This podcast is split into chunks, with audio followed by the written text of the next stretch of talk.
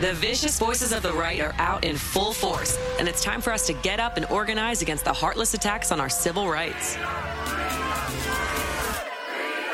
Start your morning diving into the headlines and issues that matter to our everyday lives, speaking with change makers and hearing from you, our listeners. Hear your host, Zerlina Maxwell, break down the top news, push for solutions from officials who represent us, and call out the misinformation and hypocrisy that surrounds us. Plus, the engaging stories that keep you energized. Get your morning boost of politics, culture, and everything you need to start your day. It's always darkest before the dawn, but the dawn is here shining a light on the ruthless forces across the aisle and rising for a brighter future for all of us. This is Mornings with Zerlina.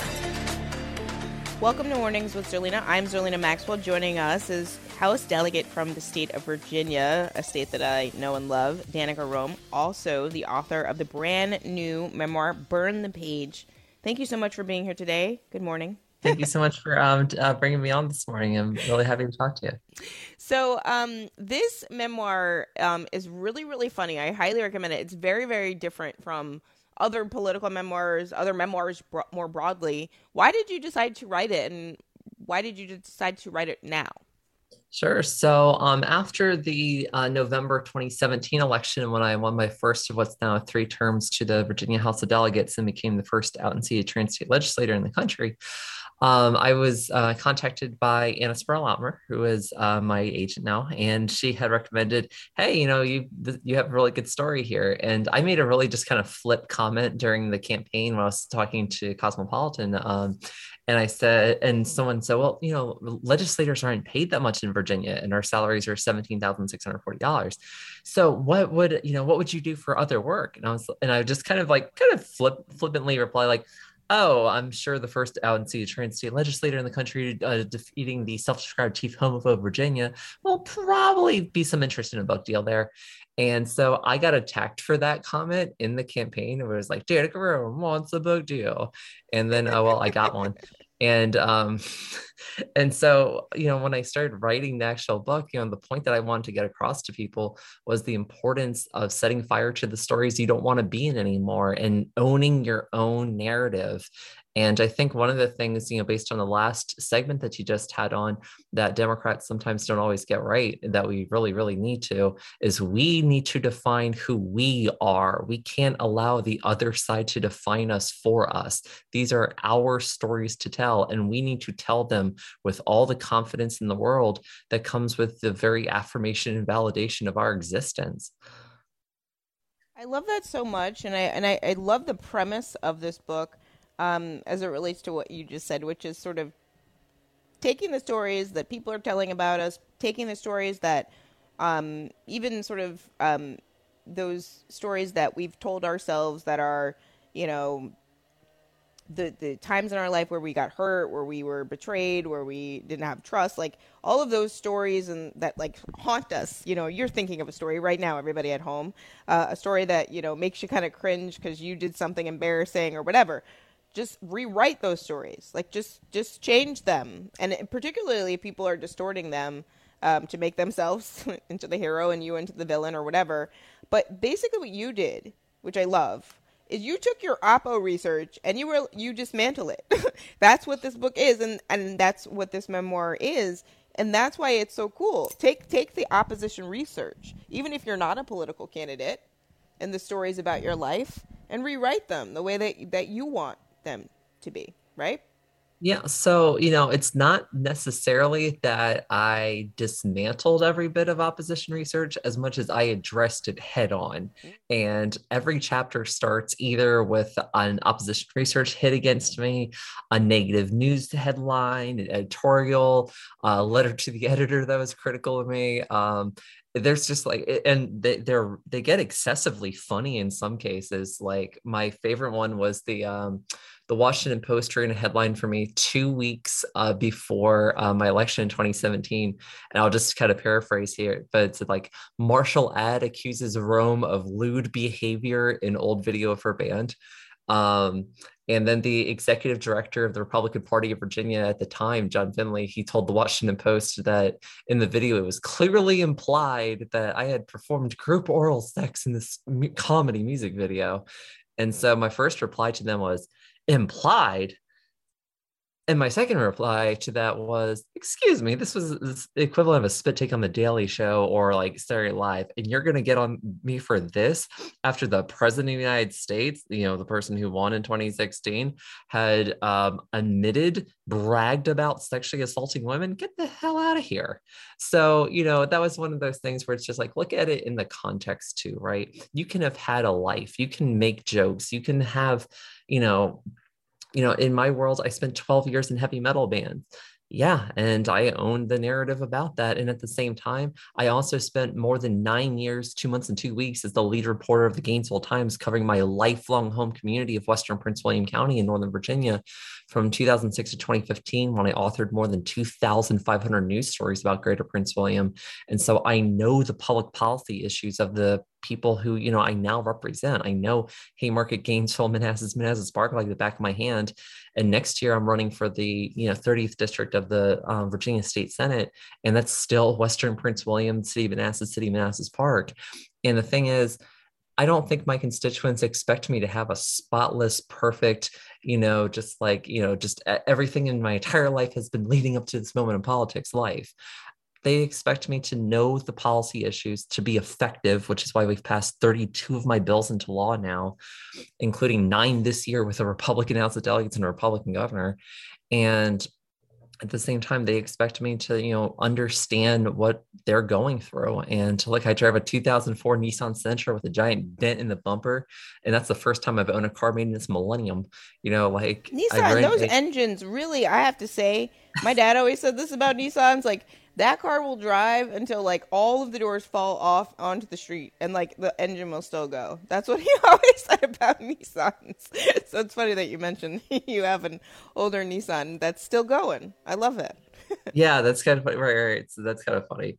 Um, but yeah, you know, otherwise I, I'm really, I'm really a place where, you know, it's just like, yes, my story even if people are like, I don't know what it means to be transgender, I don't know what your story is about being a metalhead, I don't get all of that sort of stuff, but I do know what it's like to not have health insurance in my adulthood, which I did from the time I was 30 until three weeks after I was sworn in to the House of Delegates in 2018. You know, and, and my constituents were like, I do know what it means you know, for, you know, teachers in this area to not be able to afford to live in the same community that they teach in. I do know what it means to have a really crappy commute on Route 28, which my mom had battled for 40 years to get to her job near Dulles. And so these have been the priorities that I've actually been working on. And I kept my word. You know, I, you know, said I would vote for Medicaid expansion after my predecessor voted against it. I did on May 30th, 2018. And because of that, 674,000 Virginians now have health insurance during a worldwide pandemic who would have otherwise been left uninsured. That's a story Democrats need to be talking about nationally and throughout Virginia every single damn day. And the fact that we've kind of abandoned it because, oh, well, happened in 2018. Excuse excuse me, more people are getting signed up for this every single day. It is still working because Democratic initiatives provided health care for people. Why the hell isn't that that front and center of the things we talk about every day? That to me is owning the narrative. I, I like that so much. It's like, no, you don't, there's no time limit on when you you sort of credit the things that are still continuing to help people. we need to policy. defend it when the other yeah, side's trying to exactly. dismantle it. right, and I and I and I love that. Define yourself. I mean, that applies to so many things, not just politics. But like, don't let other people and the stories that they're telling about you impact what you think about yourself. I mean, who do you think you are when you put your head down the pillow and you go to bed at night? Because nobody else is really there with you. Um, one of the other questions I had is this is a moment in which you know it's both like Gen Z gives me all the hope because they're the generation um, that is you know not necessarily in politically progressive, but they're they're accepting, they're progressive, they um, you know if you if you meet a, a young person right now, they are quick to introduce themselves with their pronouns, ask you for your preferred pronoun. I mean, like they're on another level um, of of sort of this idea where um, they don't see the world the way that our parents and grandparents did. They they're seeing the world in a in a whole new way. But at the same time, there is a response and a reaction to that. So there have been you know, anti-trans bills on the state level, the Don't Say Gay bill down in Florida. Um, Virginia, unfortunately, just elected a Republican governor who wants to run for something higher, so he's probably going to do some shenanigans or attempt Already to do has. some shenanigans. Um, and I, it makes me really sad because I really Virginia is one of my one of my second home states. Um, so in terms of the message um, and and sort of incorporating the the the lens that young people and Gen Z have, which is inclusivity, um, acceptance, representation, and sort of weaving that into a political message in this moment. I mean, how do you do that and fight back against so many of these laws that are attacking trans kids? I mean, if you can't come up with a message to say like that is a bad thing, um, you know, I have a lot of questions. So, so how do you do that? How, what does that sound well, like? First off, so when I launched my first campaign in 2017, my platform, I had four main planks of my platform, which was fixing Route 28, bringing high-paying jobs to Innovation Park, expanding Medicaid. Um, along with raising teacher pay. And then the other one was making Virginia a more inclusive Commonwealth. I have run on inclusivity all three of my campaigns, and you better believe it will be a very central part of my 2023 platform as well, because Western Prince William, Manassas, Manassas Park, this is a wonderfully beautifully diverse tapestry of inclusivity in my com- you know in my area where people from all around the world have chosen to call home and so what I see on that is I work to make Virginia a more inclusive Commonwealth. So, no matter what you look like, where you come from, how you worship, if you do, or who you love, that you are welcome, celebrated, respected, and protected because of who you are, not despite it, and not for what discriminatory politicians tell you you're supposed to be. You be you better than anyone else ever could because you're the only one who ever can that message unseated a 26 year 13 term incumbent who was 40 years my senior who had filed anti four anti-lgbtq piece of legislation just in 2017 alone let alone all the other years who authored the 2006 constitutional amendment banning marriage equality which by the way my governor was blatantly wrong about on um, CBS last weekend, two weekends ago, when he said on Face the Nation that um, basically that same-sex marriage is protected in Virginia. Therefore, as governor of Virginia, same-sex marriage is protected. It's like, excuse me, that is uh, was PolitiFact had rated that as um, mostly false and said uh, that it was um, basically that I'm trying to remember this the um, synonym for deceitful that they were using, but you know, basically it didn't tell the full story, right? Where it's like, yes, that's only being protected right now because of the Obergefell versus Hodges ruling in the federal court in 2015, and because of that, our state constitution right now, that provision in uh, Article 115A is not being held up. However, to say that's protected when it's in the Constitution to ban it, that's ridiculous. So, you know, just in short, I think it's incumbent on us to actually recognize what the numbers are. Our constituents here, at least in Northern Virginia, they very, very much want us to be, make a more inclusive Commonwealth where they support their LGBTQ neighbors.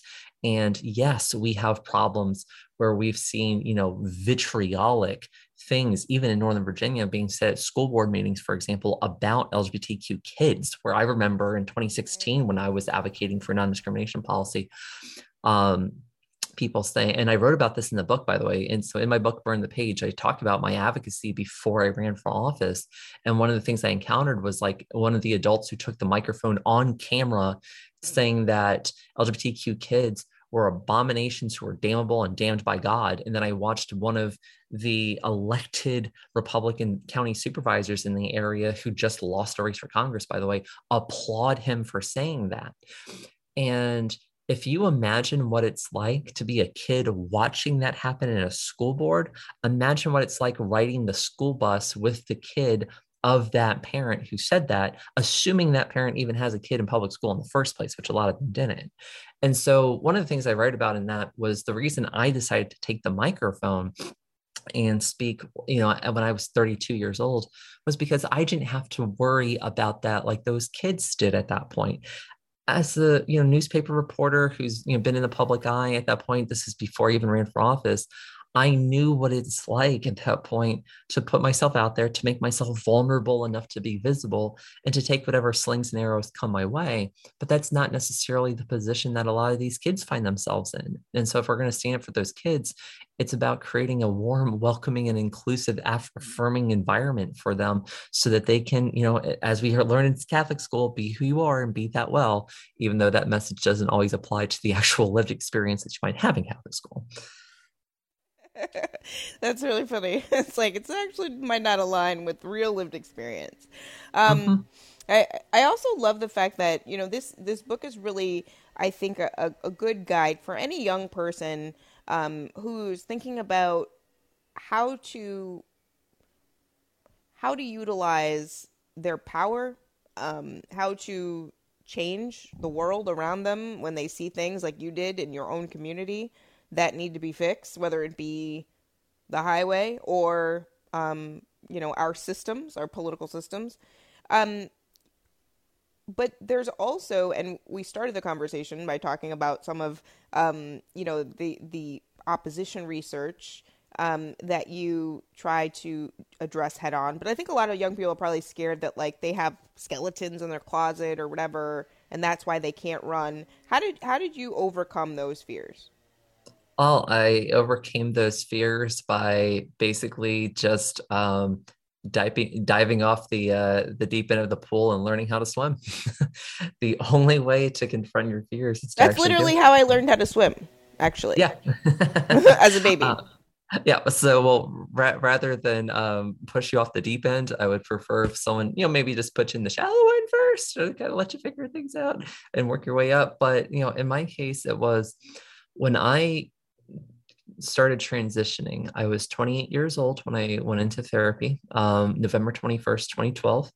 And 10 years later, by the way, I still see my therapist. We need to destigmatize mental health. And oh that gosh, is a therapy every other week, team therapy. Very, Love yeah, therapy. And that's it, I think a lot more adults in positions with large platforms need to say that very loudly because it's not like there's something that's wrong with this. And oh my God, you're mentally unstable or whatever. It's like, no, in the same way that if you stub your toe and, you know, something fractures or whatever, and you see your doctor or you have other doctor appointments for anything else, you should be able to check in for your mental health just like anything else. And it shouldn't be a big effing deal. But, you know, that's just kind of how society. Is. I actually think it's yeah. a, it's a sign that like I am healthy. Are you guys yes. are you guys paying attention to the world around us? We're living through a global yeah. pandemic. Nobody's ever lived through that. We had an attack on our Capitol, whole insurrection. A president who tried to overthrow the government wants to run for president again. There's a lot. You know what I mean? Like well, there's a shortage of tampons. Like there's a lot going on. You probably need to talk to somebody about it. I understand. Like this is yeah, a sign of healthy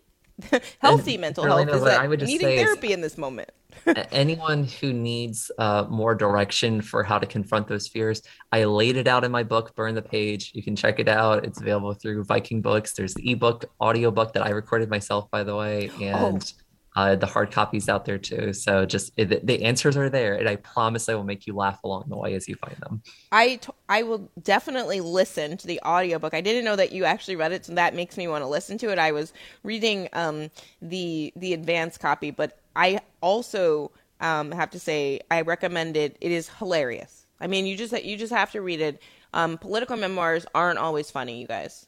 They're just really this not. not a typical This is not the typical political I, memoir. That is not what you're going to get here. This is more. If you enjoy references to Swedish melodic death metal, you are going to love this book. Oh, that is such a good plug, Danica Roem. It was so terrific to have you, delegate in Virginia, running for state senate, also author brand new memoir, "Burn the Page: A True Story of Torching Doubt, Blazing Trails, and Igniting Change." It was terrific to have you on and to have this conversation. I hope um, so we can we can do it again in the future.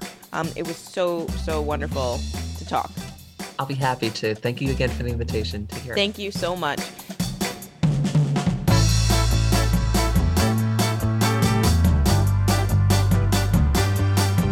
Thanks for listening to Mornings with Zerlina. Check in for new episodes every weekday.